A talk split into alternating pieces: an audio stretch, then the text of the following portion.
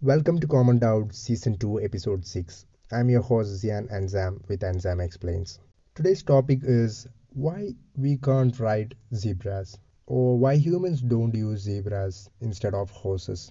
After all, zebras are very horse like. They have manes and tails and are roughly the same size as the ancestors of the horses we ride upon. They eat grass too, so would not be difficult to keep fed. So why don't we ride zebras? Many people throughout history have tried to tame the noble striped beast. Those attempts by and large have failed.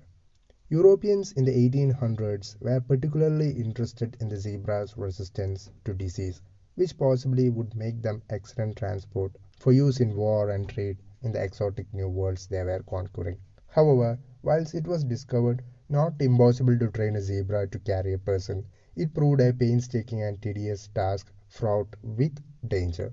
The big problem with domestication, quite simply, is that zebras are mean. They are really mean. Some zookeepers, in fact, would rather take care of the lions than the striped equines, citing the former as the less dangerous job.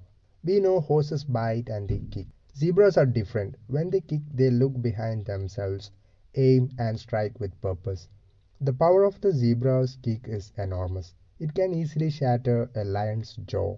They also have a charming habit of biting and not letting go until the thing they are biting is dead. Now, do not think I mean to say the meanness of zebras make them bad. Aggression is a very useful and understandable quality for life in the African savanna they call home. They are unfortunately one of the favorite meals of the whole pride of clawed, fanged, muscle-bound big cats and packs of savage hyenas.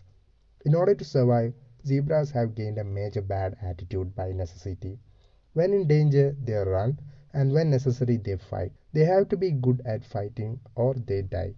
Anyway, aside from all that, zebras are simply too small to ride.